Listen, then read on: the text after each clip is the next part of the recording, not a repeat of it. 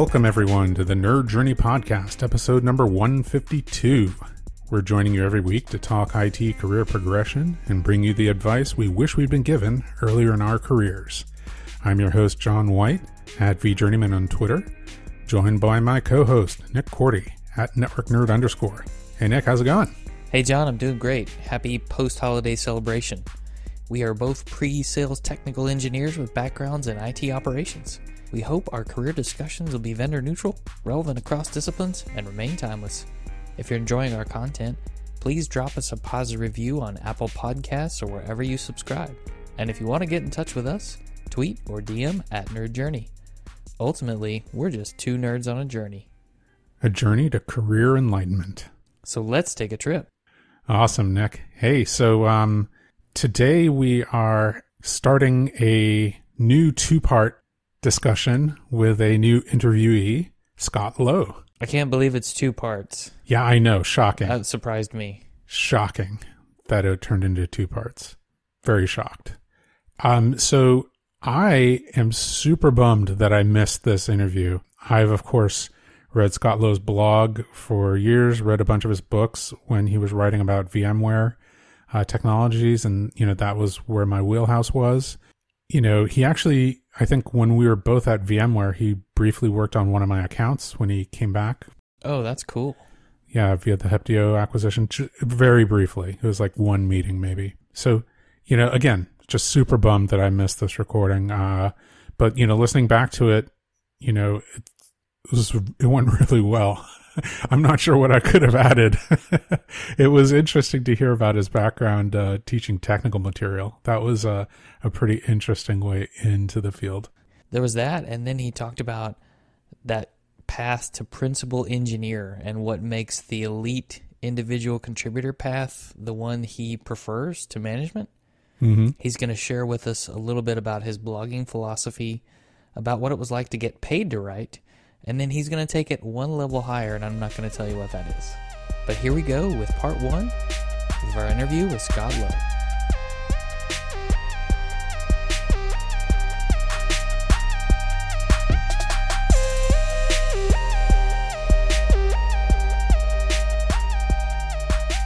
Scott Lowe, thanks so much for joining us on Nerd Journey today. Hey, uh, my pleasure. I really appreciate the opportunity to jump on and uh, chat with you. So it's uh, it should be fun. Absolutely. I'm excited about it as well. So let's start, Scott, by telling the, the listeners a little bit about who you are and what you do today, please, sir. Yeah, sure, of course. My name is uh, Scott Lowe. I'm currently a principal field engineer at uh, Kong. For those of you that have pets, uh, this is not the Kong that makes those really cool toys.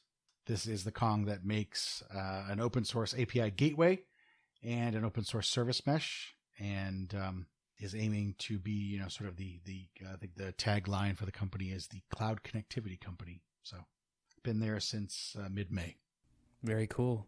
And can you tell me a little bit about that principal role at Kong? You know, the the principal role is kind of a distinguished one across our industry, and it normally means elite level individual contributor.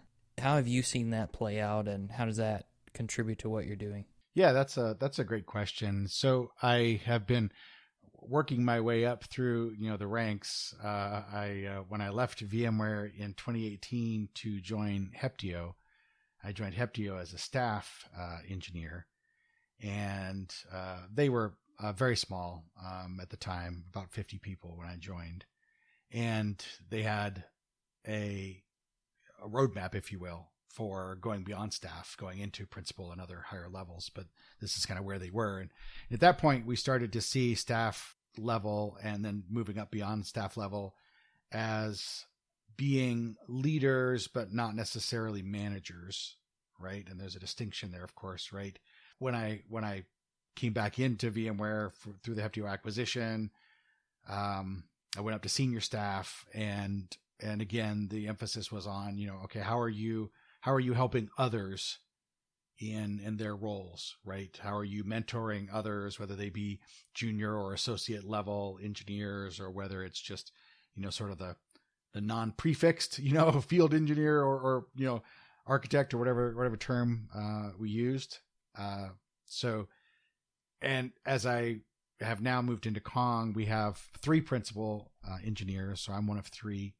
And again, we have this path forward for moving ahead with things like distinguished and, and fellow and that sort of thing, right? But the principal engineer is really outside of a software development context. So in what we do, where we're customer facing, this this context is you know how are we influencing the team as a whole? Are we driving best practices? Are we driving efficiency for the company? Are we interacting with others in the industry in a way to establish ourselves as leaders within the industry, not just leaders within the company? Um, so those kinds of things, and you see that sort of continue, that trend continue as an individual contributor as you move beyond principal into distinguished or even to fellow. Um, and these are often, especially distinguished and fellow, are considered sort of career level achievements, right? This is not, you know, just the average Joe that you know hits it and and then you know moves on, right? This is the culmination of a lot of work in the industry. Uh, you know, I'm I'm excited to pursue those.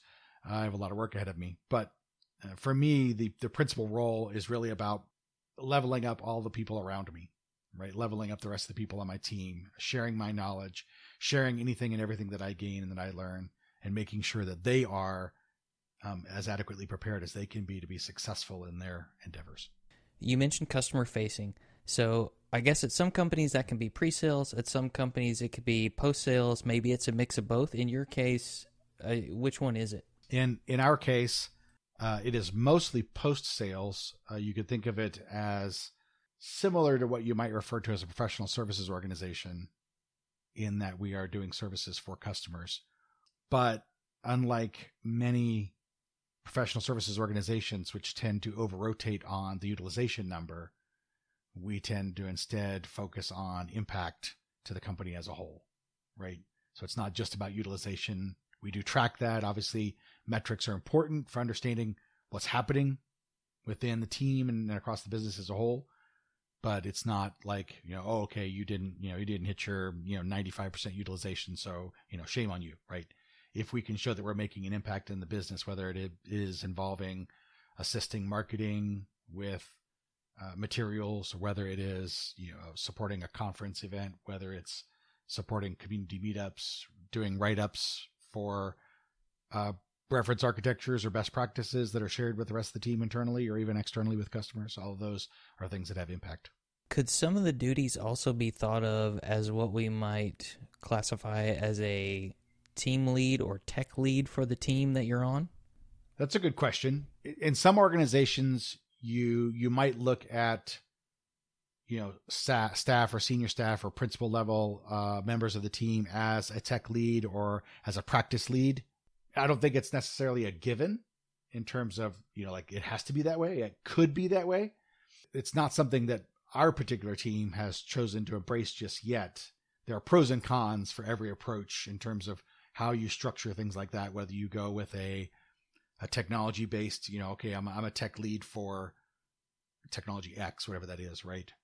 Or whether you do something like I'm a practice lead for FinServe or you know healthcare, right? There's pros and cons to either the each of those approaches, and it's just a matter of finding which one's the right fit at the right time uh, during the growth stage, right? The company's in a big growth stage right now, and so we have to the the structure that we choose may have to change to accommodate that growth as we as we move forward. Okay. Yeah, that makes sense. And if you don't mind, we've we've interviewed a lot of people who went into manager management. Some wanted to pursue leadership from an early standpoint. Some never thought they would like it and they decided to try it. For you, Scott, what made that individual contributor path more attractive and has kept you in that role? it could be a couple of different ways to describe it. I guess uh, if one one could be could be said it was uh, fear of failure, right? Um, in that I know that I can do well as an individual contributor, and I know that I I have done well as an individual contributor. I've been very fortunate to have a great set of opportunities to do some amazing things over the course of my career, and I aim to continue to do amazing things as long as I'm able to do so so there so part of it is that is i i know how to be an individual contributor i know how to be uh, a leader while still being an individual contributor and again we go back to that distinction between leader and manager right Oh yeah. I've had a lot of discussions with my wife. She is my searching for the right term here. It's like she's my my people interaction spirit animal. Uh, maybe that's the Like right a way. Sherpa. To yeah, right. She's my Sherpa. There you go. Right. And so I, you know, I, I talked to her a lot about okay, you know, how would how would how would you approach this situation? She's a very people oriented person, um, super outgoing. She can strike up a conversation with anyone, uh, and they're they're best friends for life. I mean, it just it's it's completely natural to her, and and that doesn't necessarily happen for me. And so I, I rely on her insight a lot. And you know, I say, oh, how would you approach this situation? How would you approach that situation? So on and so forth. So I think that I probably over the years having gleaned a lot of, of useful information from her and in emulating her and her ability to interact with folks, I probably could be a successful people manager, especially with my focus on helping others be successful. Because I believe a manager to be someone whose primary role is to clear the way for your team members to do amazing things, right? Just get the roadblocks out of the way, whatever those roadblocks are, just get them out of the way. Make sure they have the resources they need, the time they need, the runway they need to do whatever it is they have, you know, they, they are gifted to do. So I think I could be a successful manager, but I have shied away from it primarily because I find the greatest job satisfaction and the greatest fulfillment in being very close to the technology. And, and I feel like if, if I got too far away from the tech, I would lose my passion. I would lose my, my zeal to, to, to get up and, and try and figure out what, what is it that makes this thing work and how can I unpack it? And then how can I explain it to somebody else so they understand it and they could use that in what they're trying to do as well.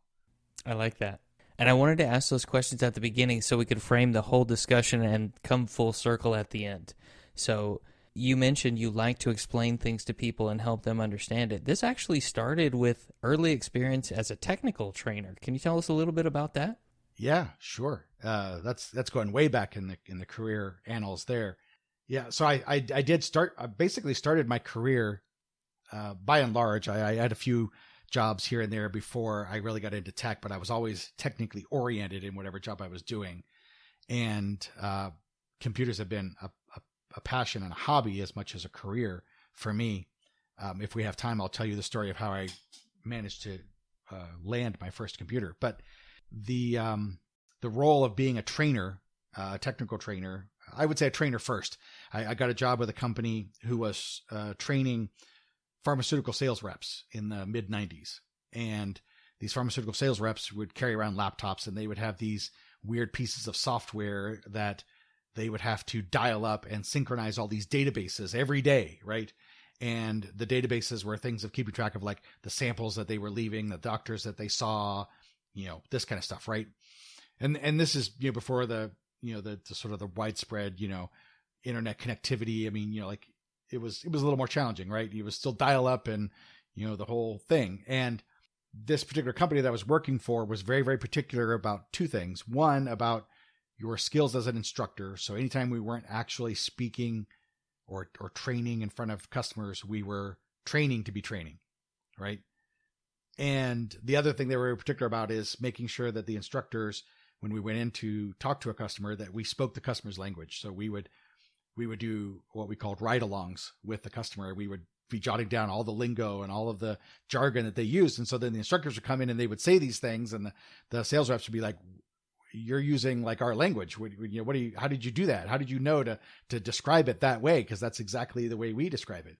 And that was a lot of fun, and I did that, and so I was like this traveling through airports carrying three or four giant laptops, which were not fun to carry at that time.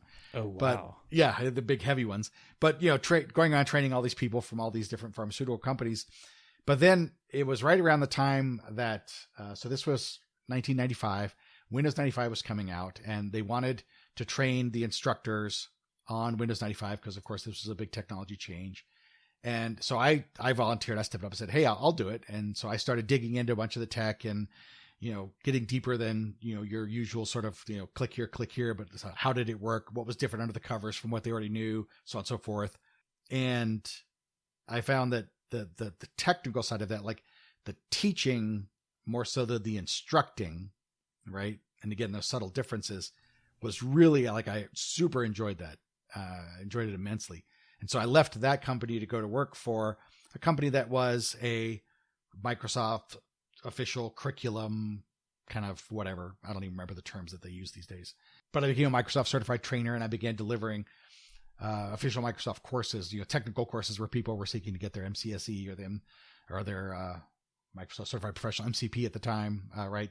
So things like Windows NT and TCP/IP and blah blah blah. And I did that for a number of years. And the company that I was working for had this unusual relationship with a with a, uh, a what we call a VAR, value added reseller, right? And the instructors would go do consulting work for the VAR when they had time, and the the consultants at the VAR would come teach classes when they had time, and so it was like this crossover thing, and and it was uh, getting into that that I started doing more of the consulting work that then has since been a large part of my career. But yeah, it's it was it's interesting that you bring up the the technical training part because when I was interviewing with Craig McLuckie for the Heptio position, he asked me, he's like, "Is there a is there a theme to your career?" And and I'd never really thought about it, and I, and I said, I guess if I had to pick one, it would be education. It would be teaching people because even if you, you, first I was a, a, trainer and then a technical trainer, then even as, as a consultant, there's always that process when you wrap up the project or or when you're getting ready to wrap up the project and you're telling the customer, okay, this is what we've done.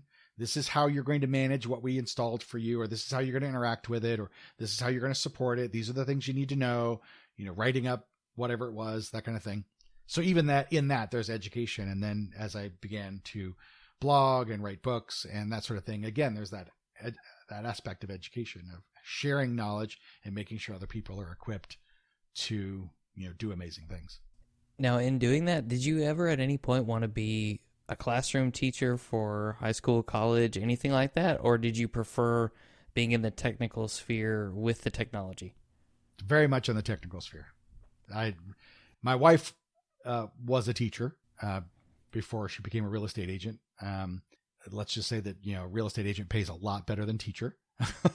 For sure. Um, and the hours, even though it's you know nights and weekends showing houses to people, is still way better than the insane amount of hours she spent as a teacher. Um, so I have great, great, great respect for teachers, but I did never, I never had any desire to go into the classroom other than the technical classroom and talk about you know subnet masks right? And why they only make sense if you think about them in binary.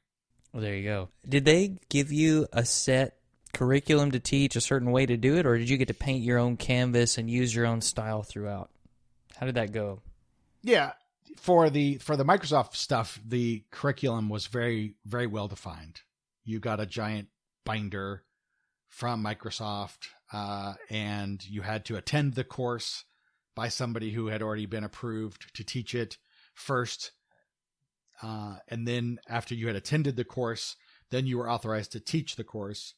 And so you went through their very prescriptive curriculum and, uh, and, you know, taught it the way they wanted. But you would, you would always find that there were certain things that worked better than others. So you might say, okay, we're, we're getting ready to talk about this thing, but we need to go talk about this other thing over here first. So let's go over talk about this other thing over here first, even though it's later in the curriculum. We're just going to cover this real quick, and then we'll come back and then we'll talk about this thing because it'll make more sense to you, right? And and so you did do some of that. Probably weren't supposed to, but as long as the students were giving you positive reviews and saying that yeah, you know that he he or she was an effective instructor and I learned a lot, then it didn't really matter. It seems to me that some of the best instructors have learned how they learn really well and how to learn very well themselves and then they figure out okay how can i best teach it to this other person that's in my classroom so to speak i think it is important if you are trying to to teach someone else something to understand the way that you learn but also understand that there are different styles and modes of learning recognize your own flaws so back in that time we had this phrase for somebody who liked to go off and explore and we would call them a Lewis and Clarker, right? That they would just go off and they would explore. And so you'd be up in front of the of the room and you'd be talking about some piece of technology or some aspect of the product that you were teaching and you'd be drawing or you know going through a slide or whatever the case may be and you can tell that they're not paying attention because they're looking at the computer in front of them and they're clicking and typing and and, and you know like we're, we're not supposed to be doing anything we're not doing a lab right now you should be watching me not going off and so they'd be off exploring and you know, sometimes it helps, sometimes it doesn't, sometimes it's okay, sometimes it's not. uh, sometimes they'll end up asking you the very thing you just explained. Right? Can you tell me about blah? Like, well, you can have some fun with it if you have a good rapport with the students. Well, if you've been paying attention, you would know that blah blah blah, right? But I bring that up just to say that I recognize in my own style that that's the way that I learn. Is I have to go off and explore and find things. And so as I taught others and recognized that tendency in others, I was able to tailor my teaching style to address that. To say, now look, pay attention. If you're off exploring right now, pay attention. This concept is going to be important later and it'll unlock other things that you're going to need in your exploration, right? You know, it's sort of like a prerequisite, if you will. So there is that, but I, I do think it's important. And, and, and again, you know, going back to how much I have learned from my wife as a teacher, she, uh, of course, learned the the science of education, right? In terms of how you how you go about teaching a concept, how you go about understanding a student's way of learning, um, how to address that, how to build in multimodal sort of lessons that address, you know, those who see visually and learn, those who hear it and learn, those who do it and learn, building all of these concepts together into a single thing. I picked up a lot from her as well, and and I think that um, has also informed my style of conveying education. I won't call it teaching because I don't really do it in the classroom anymore, but I my style of conveying education to others. So sure. And I think what listeners would should take away from this is there's an element of educational opportunity in everything you're doing with the people you work with, no matter who they are. There's something you can learn from them and there's something that you can probably teach them if only you take the time, you know, very much like Scott mentioned to to figure out how are they going to learn it best? How can I present this in a way that will help others understand? It may not be the same way that I have to consume information, but I think it's important that we teach the other people we work with, you know, and that we learn from the other people we work with because it makes everybody on the team better. Yeah, you're absolutely right, um, Nick. And and it, tying this back to our earlier discussion about you know being a, a senior level member of a team, and and reemphasizing again that that process of sharing the expertise that you have built over the course of your career that has earned you, you know, a staff or a principal level designation is part of the expectation for being in that senior level role is that you are in many ways expected to to share that knowledge. And so making sure that you get in the habit of teaching others on the team and taking you know, I'm not saying you have to take everything and turn it into a teachable moment, right? But being aware that there are plenty of opportunities in almost every situation. There are plenty of opportunities where you can share knowledge that will empower those on your team. And the more that you empower folks on your team, the more you will be seen and recognized as a leader on that team, I believe. You're sort of like the person who just bought a container of silly putty from Lowe's or Home Depot, and you're looking for the holes in the wall, and you go, okay, I can fill that hole. I can fill that hole. You spot the gaps and you try and fill them for uh, for the team and those around you is what it means to me at least. Yeah, the analogy of silly putty and filling the gaps is a great analogy. I, I think that's a, a very apt one. Does it seem to you, Scott, that some folks in our industry are maybe afraid to do that because they don't want other people to get ahead of them in the promotion cycle and or maybe they don't work at a company big enough to have the the roles that let you progress as the individual contributor. I think that is a fair assessment. I believe that probably a lot of folks do think that the more they hold on to the knowledge that they have, the more valuable they will become to the company and therefore are less likely to be, you know, eliminated in a in a reduction in force or whatever the case may be, right? At the same time, the I believe the more that you hold on to that information, the more that you tie yourself to whatever it is that you're doing right at that moment, rather than enabling others to do what you're doing and then potentially freeing you up to go on and do other things, right? There's a saying, and I don't know who to attribute the saying to, but the saying is that the best way to get promoted is to make yourself replaceable. Because if, if, if somebody else can step in and take your role, if you have empowered other people to step in and take your role, then you can be freed up to say, I want to go on and tackle something else. I want to tackle something larger, more strategic, something different, something new, whatever it is that you know your employer um, wants or what you want out of your career. Yeah, that's a great point, and uh, I think it probably gives us a little bit of fear. The something new, you know, there's the thing you know, and the thing you think you might want to do, but you don't know everything about, and a little bit of loss aversion plagues us. Uh, absolutely. Cue, cue, the discussion about uh, people manager versus uh, individual contributor. Yeah, absolutely. Because you enjoyed this education and sharing knowledge with others so much, is that how you got into blogging? Indirectly, I would say yes. I think it. I think it is why I got into blogging, even if I didn't recognize that that's why I got into blogging when I first did it. I first started writing on my site in 2005 actually for several months it was it was an internal site. Like I was was running my own consultancy uh, at the time, and I had my own infrastructure on premises in my house, and I was using virtualization, of course, uh, you know, on a pair of like reused Compaq servers to show you how old they are, right? It was, still branded Compaq at the time. And I had a, an internal system that I was running WordPress on, and then I was doing internal internal blogging on, right? And it started out, or at least I was telling myself it started out as a way for me to write down things that I had figured out so that in case I needed to find them later, I could come back to it and find it later, right? Absolutely. And that's fine. And it still serves that purpose. I still find myself going back to my own site now, 16 years later, and thinking, how was it I did that thing again? Oh, yeah, I wrote about this. Hold on. Let me look that up real quick, right? So it still does serve that purpose. But in looking back on it now, I think what what drove me to make the site public was the fact that I wanted to share that information with others as well, not just for myself. Yes, it serves a purpose for me in helping me remember things that I figured out, or even over time, it's it's it. I gotta find the right way to describe. It. Over time, knowledge it kind of it, it compacts down and it becomes like this bedrock, and it, it's that foundation of knowledge that has become compacted over time with other things coming in on it and other things coming on it that allows you to sort of reach these these new levels of expertise in a particular area, right? You have to build that foundation first. And so it serves a very valuable purpose in in in helping to create that bedrock, that foundation by taking that knowledge and then laying it on another layer of what I've already learned. Uh, but it also is serving that purpose of making that information available to others. And I can't I can't tell you Nick, how many times I've gotten an email from somebody who they said, I was stuck. I had no idea what I was going to do. I was up all night. And then at 3 a.m., I found your blog post and it solved my problem.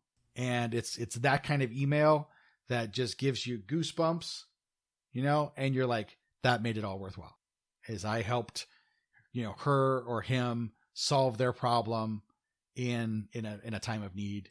That's awesome. And that's very similar to the student who says, you know, Scott, your explanation of subnet masks through binary was the only way I've ever understood it from anyone I've ever heard it from, and I really appreciate it. Very similar to the feedback from people in, quote, the technical classroom. That is true. That is true. I have not made that connection until now, but you're absolutely right. That's that's what I equated to. So, yeah, that's that's great. Now, how often did you blog in the beginning and what kind of cadence do you keep to now? So some people go nuts with it. Some people, you know, it's once a month, once a week. What's your what's your cadence? Yeah, that's a good question.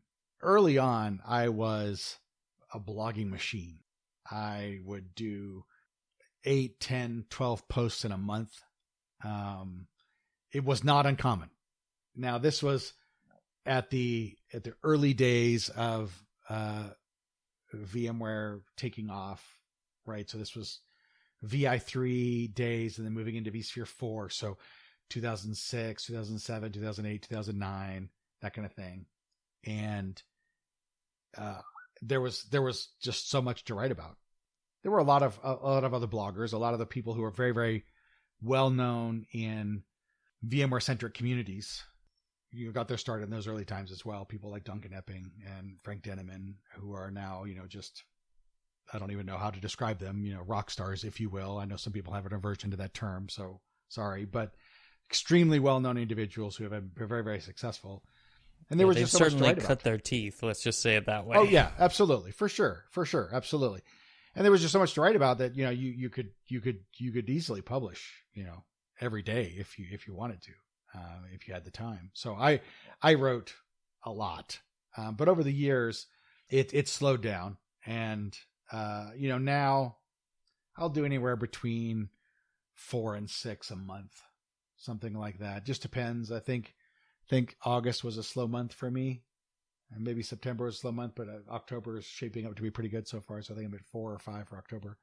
You know, so it it, it it's it's it's hard to say. I know some folks will say that oh, you have to have you have to have a cadence, you have to publish, you know, at the same time on the same day every week so that people know to find your content, they know to go look for it, and that kind of thing. And I've also had people say, oh, you need to be more laser focused. You need to talk about just one thing. Like you need to focus on this one subject area or this one subject matter. And honestly, you know, I don't know if it's just longevity or if it's something else, but I, I get plenty of traffic. I don't try to monetize it, but I get plenty of traffic. I get plenty of visibility. I got great page rank and I don't do any of that stuff. So if you're out there thinking about blogging, like don't get so hung up on the, oh, you have to do it this way. Just just go ahead and do it. If you enjoy it, just go ahead and do it. And and it'll all the rest of it, it'll all work itself out. I feel like if you start writing and you enjoy it, you'll never run out of ideas. Like you're going to keep getting ideas as you continue to write. That's my thinking.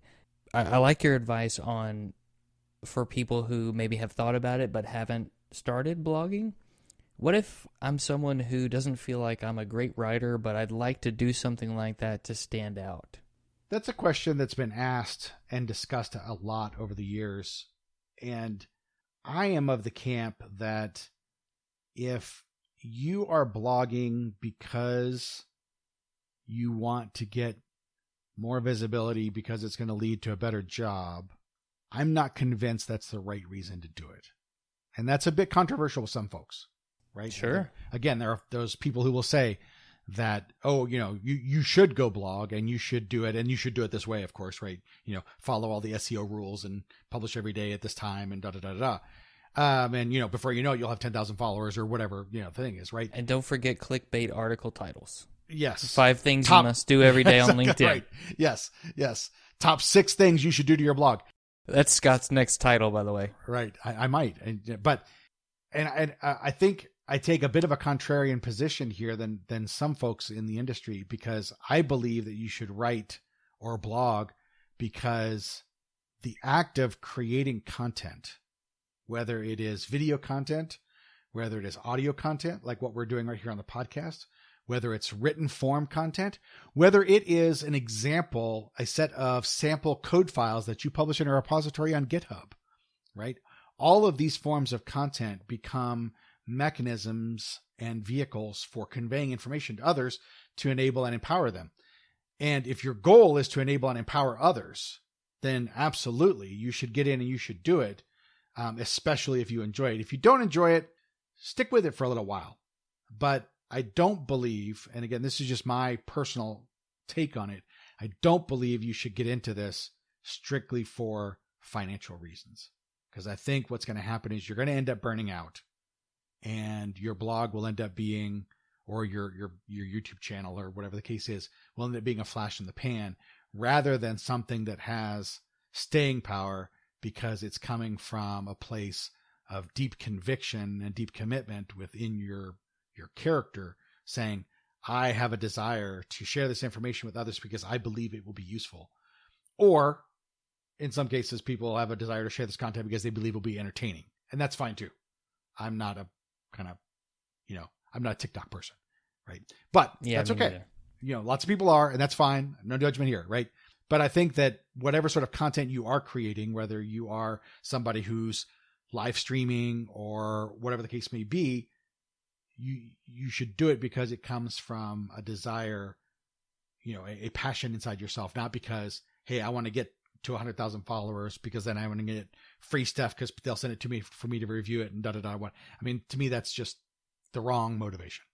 And and I've I've said as much in the past. You know, when when the topic comes up and people ask, you know, hey, I'm going to start a blog because you know my buddy over here started a blog and and he got promoted, and so I want to get promoted too. And I'm, eh, yeah, I don't know how well it's going to work out for you it actually sounds to me like you're saying you need to come at it with the same heart of someone who is seeking to do that principal level work who wants to contribute the knowledge and share it with others to build them up too, if we make that connection. That's a fair connection. That's a fair connection. It it is true that as, you know, a senior level team member, you know, again, we talked about this earlier, how you are expected mm-hmm. to mentor and you are expected to guide and lead, you know, junior members of the team. And all of those things, all those skills are things that you will develop uh, if you are sharing content for the purposes of empowering and enabling others. I have not heard someone take that stance, Scott, about blogging. That's a that's a very interesting point. I appreciate you sharing that on the on the show. Now, speaking of the the getting incentivized or wanting to get to a certain number of likes or getting paid, you were actually paid to write some articles for Tech Target, I think, for a little while. When you get paid to do something you enjoy for no pay, does how does that affect the motivation and the level of output for the work itself? I think the the, the big challenge for me at that time, and and it wasn't long. It was only a couple of years, I think, that I was creating some articles for Tech Target, and and that was when um, Scott D. Lowe and I kept running into each other because he was also writing for Tech Republic, and I was writing for Tech Target, and that just made things even worse than the fact that there were two people named Scott Lowe in the technology industry, which totally blew people's minds. In any case, the biggest thing that I struggled with during that time period was just knowing that I had to write something. Sorry, I'm jumping around a little bit, but no for, for me, blogging is it's it's a passion. It's it's me getting to share the enjoyment that I get out of figuring something out, unraveling the challenge, solving the problem, you know, finding a new way of doing something, applying a new technology to an old problem, combining technologies, whatever the case may be. It's a way for me to share that. And I believe, and it has proven true, that this information is ends up being useful to other folks, that they end up finding value in it in a variety of ways, often in ways that I don't anticipate. But when you're writing for pay, it's like, okay, you need to write something. And you're like, well, I'm not inspired to write anything. It doesn't matter. You have to write something. Like, you know, you have a deadline next week and they want an article and you have to write it. And that's just how it is. Right. And that was the thing that I personally found the most challenging out of that process. Once, if I had an idea of something that I wanted to talk about, then the fact that I was writing it for pay was irrelevant. I had an idea, I had something I could talk about, I had a, a soapbox that I could stand on, a position I could rant about, whatever the case may be. I could I could then go and just run with it. But if I'm sitting there two days before my deadline, I'm like, I got nothing right? At least nothing that would be suitable there. I mean, like, you know, the kind of stuff that I write on my site where I'm taking step one, type in this command, step two, type in that command doesn't necessarily translate as well to those types of sites, right? Certainly. So, you know, that was, that was it for me. But, but I enjoyed the opportunity to do it. I'm glad that I did it.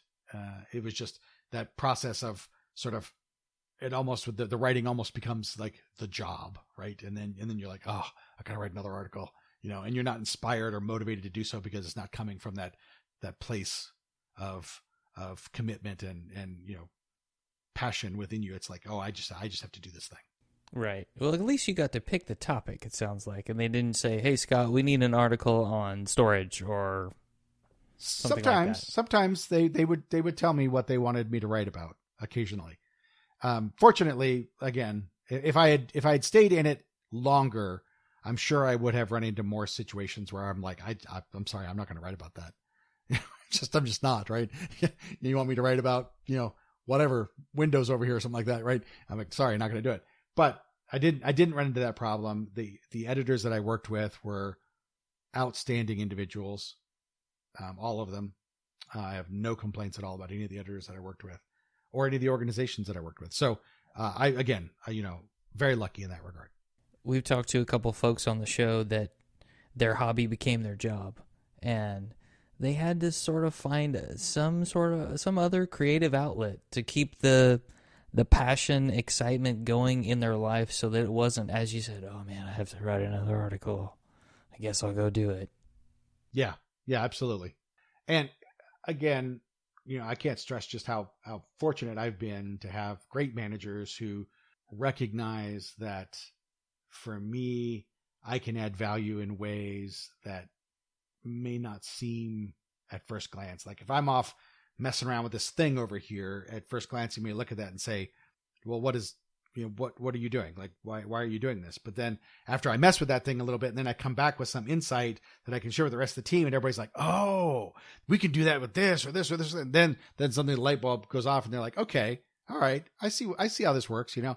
So I've been again very fortunate to have a set of managers over the course of my career that recognized that and gave me the ability to do that. But that's part, you know, like I'm I'm able to channel my creative juices that way so that it doesn't become the job, right? And I can still learn new things in the in the roles that I'm in and and still share information with folks and still you know get re- revitalized when I hit that new technology and be like, okay, I got to figure out how this works.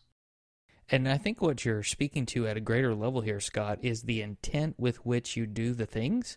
Because, well, as you said earlier, I'm not doing this to beat my chest necessarily and say, hey, I'm great. It's more of a place of humility. I think this will help someone. That's a large part of the reason I'm doing it. There is, of course, a side benefit to me as well, you know, as a gaining experience, gaining knowledge. Oh, yeah. Yeah, yeah. Uh, and, and, and I know it sounds self-serving to say that to say that you know you're not trying to be like all that um, right. but truly and honestly like i i share this because i do believe that it will help somebody. And sometimes it's it's sometimes it's years later. Like in in 2011 2011 2012 i started working with this technology called open vswitch ovs right? And at the time it it was only being used in a couple of relatively not super well known projects or, or things. But I started digging into it and and sharing this information, and I even like, you know, five years later, somebody somebody writes me and says, "Man, this this stuff that you wrote on Open vSwitch was super useful. I really really found it helpful when I was trying to figure out this problem that I was doing with whatever you know technology it was that had you know started using Open vSwitch inside it." So sometimes the payoff is is like really delayed but it's still there. And I've seen it even going back farther than that, like 2000, let's see, 2007, 2008. I don't know why, but I got on a kick of integrating Unix and Linux systems with Active Directory, right? Um, actually, I do know why. It was because I was working with a customer to do that for them, and that just kind of spun me off in a tailspin. And so I ended up like writing, I don't know, half a dozen different articles on how to integrate, you know, Linux with Active Directory, how to integrate Solaris with Active Directory, you know, uh, how to integrate OpenBSD with Active Directory, all these things that, and I, I mean, a decade later, somebody says, Hey, are you going to update your Solaris article? And I'm like, no, like Sun doesn't even exist anymore. Like, you know, that company is gone. They got bought by Oracle. It's, it's like long gone. No, I'm not going to update it. Oh man. So the payoff happens. Um, and you just uh, don't know when. You just don't know when. Right. Yeah. But yeah. you're right. Getting back to your earlier point, it is about the intent with which you do it. And that, and that comes back to that statement I made about why you blog or why you create content, right? It's about the intent. Are you doing it because you want to get a promotion? I don't know if that's going to work out, right? Maybe it will. And, and, I, and maybe that's fine for you. For me, I believe it has to come from a place of, I want to genuinely improve the experience, the, the whatever for others, right? I want to make, I, I'm, I'm building a, a path, paving a road to make it easier for those to follow. I like that. That's great. Now, at what point did you transition from writing blogs to writing books? Because that's a little bit of a jump, right? Maybe not if you're blogging 12 times a month. Oh, it's still a jump. so yeah, that that um there's a there's a there's a great backstory there that I'll be happy to share with you if you're interested. But the the the first book happened in 2009, I believe, and that was it was just happenstance uh, a, a, colleague of mine, a, a very good friend, uh, I would say. Uh, he got offered to write a book. He couldn't. He asked me, "Do you want to do it?" And I was like, "Sure." And before you know it, you know, there's mastering VMware vSphere 4, uh, which was a, a, by all accounts, a runaway success. And then we went on to do mastering vSphere 5 and a yep, got a copy things. of that one. Yeah, right. I remember reading it. A whole bevy of other things. I was fortunate enough to work with uh, Forbes Guthrie and uh, Maish Saidel-Keesing on uh, VMware vSphere Design. That's another one that I had somebody ask me, "Hey, you're going to do a third edition?" I'm like, "Ah, no, probably not." It is a very different thing than writing blog posts. A very different thing, and it was very, very intensive. One of the things that that I did just as a we're all more than just our job, right? We are Of course. we are fathers or brothers or sons or you know daughters and sisters and wives and you know all these we're all these other things right uh, we are friends we are you know whatever um and one of the things that i did when i got the opportunity to write the book i knew the the timeline was very aggressive and i sat down with my family and i was like look this opportunity's been presented uh, for me to write this book um, and it's going to mean that i'm going to be you know, like working a lot in the nights and the evenings, right? And I had young kids at the time when uh, when this happened. Um, they're all grown and moved out now, but they were younger then, and they were still at home. And I I felt like it was important to make sure that the that everybody in the family bought off on this and said, yeah, we understand what this means. You know, we know what this means for you as our dad. That you know, you're going to be sitting at the computer a lot you know, more so than you already do, right? Because I'm going to be like pounding out these words.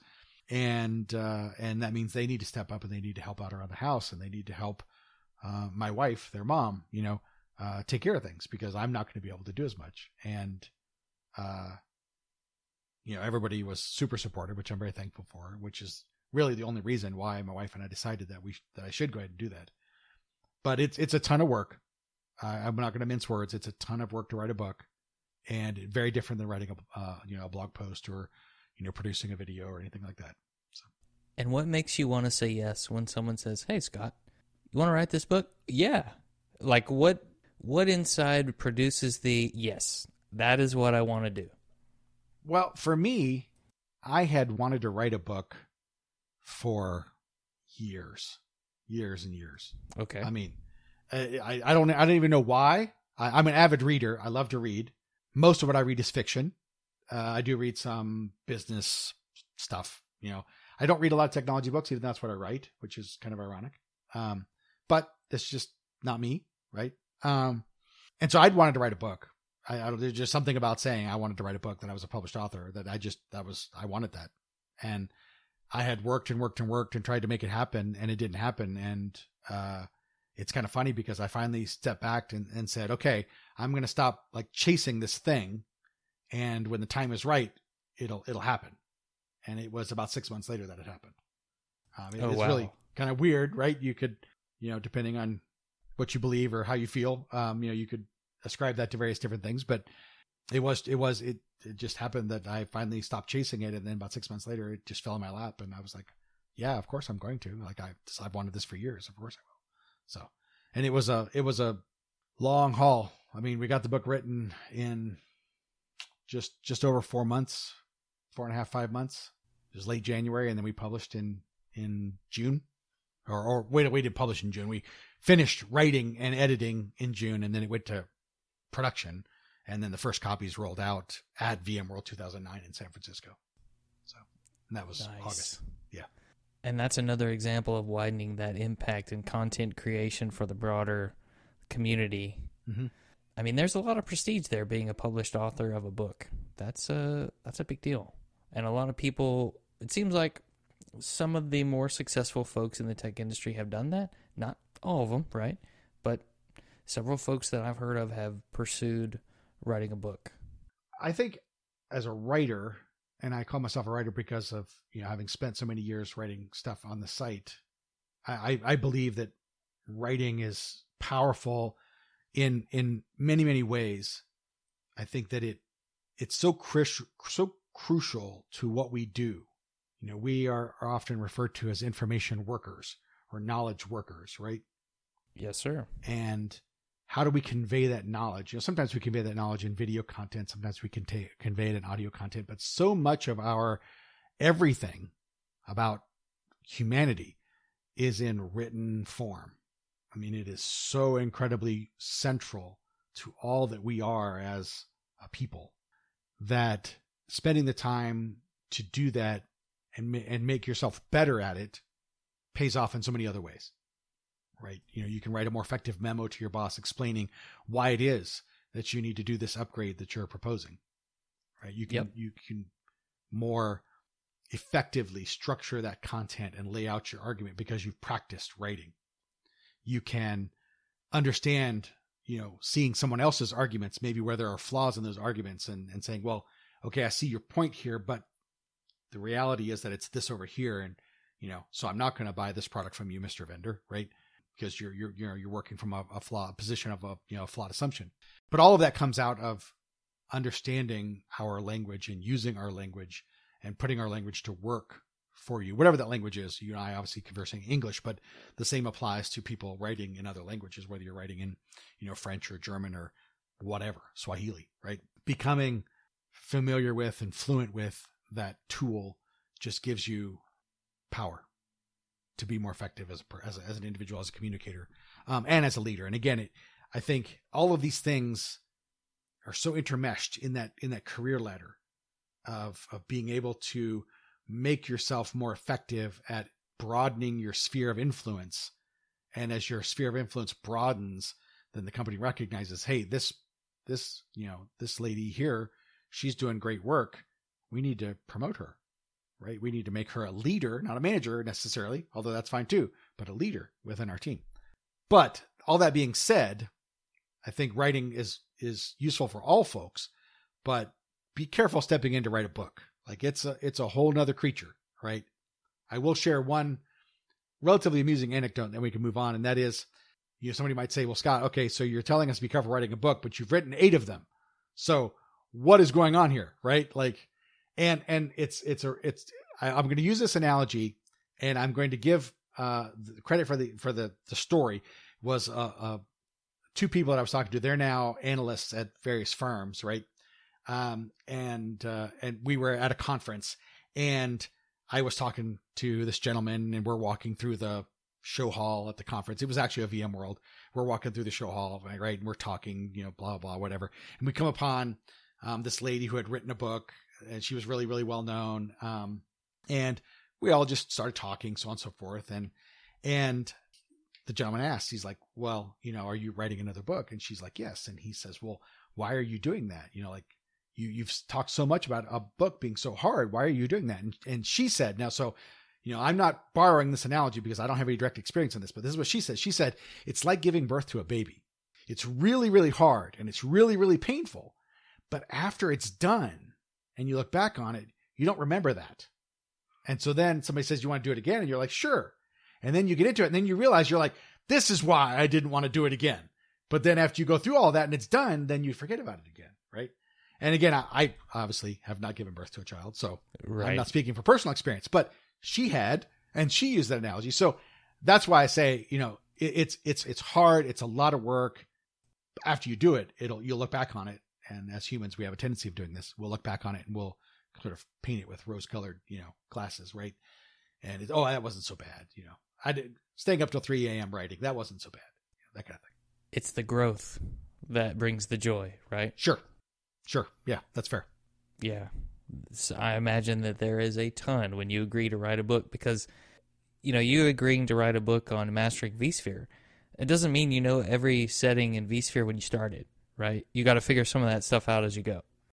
Yes, absolutely. And and just like writing a blog post or, or teaching something, I use blog posts because that's what I do a lot, but teaching something to someone else, right? Whatever form that looks like, sharing that content, it solidifies your own understanding of the topic. Because you're going to go in and be like, well, wait a minute, how do I understand this? How, how do I explain this? And if you find that you're having a hard time explaining it, it's probably because you don't understand it well enough, right? So you're absolutely right. You know, I take on this this task of writing this book about mastering vSphere. I'm familiar with vSphere. I, you know, I know it well. But at the time, we were writing against beta code because the product hadn't even been released yet. Right. So we were doing screenshots against beta code. We were writing against beta code. And then when a new build was released, we had to go back and edit the content again because names might have changed, screens might have changed, you know, features might have been oh, renamed, yeah. whatever the case may be. But you're right. Buttons move. Uh, yes, buttons move, right? Exactly. Dialog boxes get redone, exactly. But there's so much learning that happens in that process because you are forced to embrace uh, all all of the different aspects of whatever it is you're writing about, and you have to poke into every you know every little corner, every little niche, and and say what does this do and why does it do that and how do I configure it and what does it play with. So yeah, there's a lot of learning that happens, and I would say that the process of writing Mastering vSphere four and then again with five, um, I learned tons, even though I had been working with uh, the VMware hypervisor for years. Yeah, and that was one of those books like you need to get this to study for a VMware certified professional, take the class and you'll you'll pass. And it worked. You know. Yeah, even though it was been there. never it was never intended as a certification guide. Like it just it, we never wrote it that way. But that I heard you are not the first person I've heard say that you know the book was in, incredibly helpful in, in passing the certification. Oh yeah. Superbly helpful. Superbly.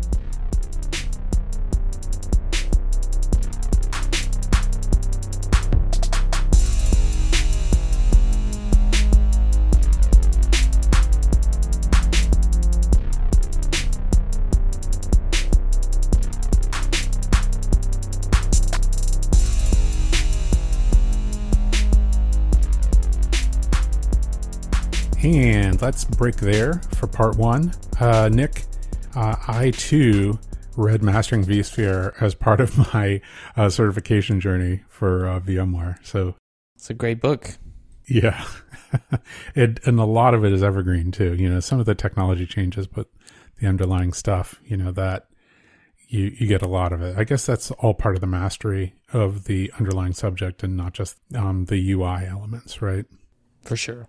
I also really found it interesting that um, Scott was talking about impact as someone who helps others to develop, but also wanting to stay close to technology as an individual contributor um, versus managing people. That was pretty fascinating. And then teaching and blogging slash writing, you know, those struck me as two facets of the same process, right? Kind of the helping other people develop. And and even that kind of fed into like the next thing that i noticed which was you know the reasons to blog. I think you asked about that and write in general right? That it just i think uh, you know we're jumping ahead in time. It kind of complements the approach that we're going to hear from the return interview with josh duffney. I just want to tease that. It's not the next episode and it's not even the next interview but we have it in the can and it just really reminded me of what Josh said. Like, you know, that writing process as a process that helps you to fully understand a topic, you know, and I think we said before, like, it's just another aspect of teaching. You know, you, you teach a topic and then you find out like how much you really know about that topic. Well, Don Jones said that teaching is just repackaging information. And this also reminds me of what Chris Wahl said about writing being one of the most valuable skills that you can hone as a technologist. You know, it's just aligning with so many different people's advice. And I will say the the impact of helping other people develop, in my mind, he took a humble approach to sharing. It's not really a hey, look at me. It's more of a I figured this out and I think it would be helpful for other people to understand it too. And the way I can provide value to them is by sharing what I learned. That that's how I see his approach, and I really like that. Yeah, I like that too. And I would say to the listeners, like, it doesn't matter like what level you're at. Like, it's starting at anything. Like, Yeah. even like that point that you're trying to explain to your future self. Like, I figured this thing out. I want to explain it to somebody, and that somebody just might be myself, you know, six from, months from now when I've forgotten this topic. Another thing that I found interesting was his view of that principal title you know he's been in several different organizations um, vmware at two different times you know two different times where the the philosophy might have actually changed so it's interesting to hear about his take on that title you know and the the path and track towards it through it even um, in different organizations and how it needs to you know match the growth point of the organization and what it means and what that person does Yeah. And I thought it was interesting when he talked about why he likes the individual contributor path the best. It, it seemed like he didn't completely rule out management as an option in the future. Kind of a, I think I probably could do it. It's not really a focus for me right now. But I don't, I didn't hear him rule it out completely. definitely not And that that seems to jive with other people at the principal role that I've talked to, you know, aside from the show. They they may not want to be a people leader, but it doesn't mean that they have completely said, "Forget it. I'm never going to do that." Right. Well, I guess when you're aligned with people at that level, you know, um, director plus, and you are talking to them and seeing what they do day to day, that kind of seeps into maybe what it is that you do. That's a little bit speculative. Maybe I could have added something to the conversation in retrospect. I'm sure you could have. Absolutely. Power outages are a bummer, man. We'll bring that up to the next person that has a high level, like, you know, staff engineer plus title and see what they have to say about that. Yeah. How about those ride alongs that he did as a technical trainer with the customers that that company was serving? I love the fact that they learned the business lingo and jargon of the company so that they could better communicate with the people they were training. Yeah, that makes a lot of sense. You know, extra time and effort, but nice touch and I think more impactful. Yeah, I mean, you're speaking to the people in a way that they can understand, which just makes sense. Yep. Well, um, anything else before we get out of here? If we tease part two a little bit, we'll see a little bit more about what Scott's up to now and how he has maybe had to change the way he manages his time in doing all these highly impactful things, and maybe how you should too if that's the direction you're headed. Yeah, I'm excited to hear more about Kong. Just a reminder we want people to subscribe and give us a positive review on Apple Podcasts or wherever you're listening. Don't forget to rate the show. We want to know if we're being helpful and are always looking for interesting questions to ponder. We're collectively on Twitter at Nerd Journey. All right, farewell, listeners. Tune in next time as the journey continues. I'm John White at V Journeyman for Nick Korte at Network Nerd underscore, signing off. Adios.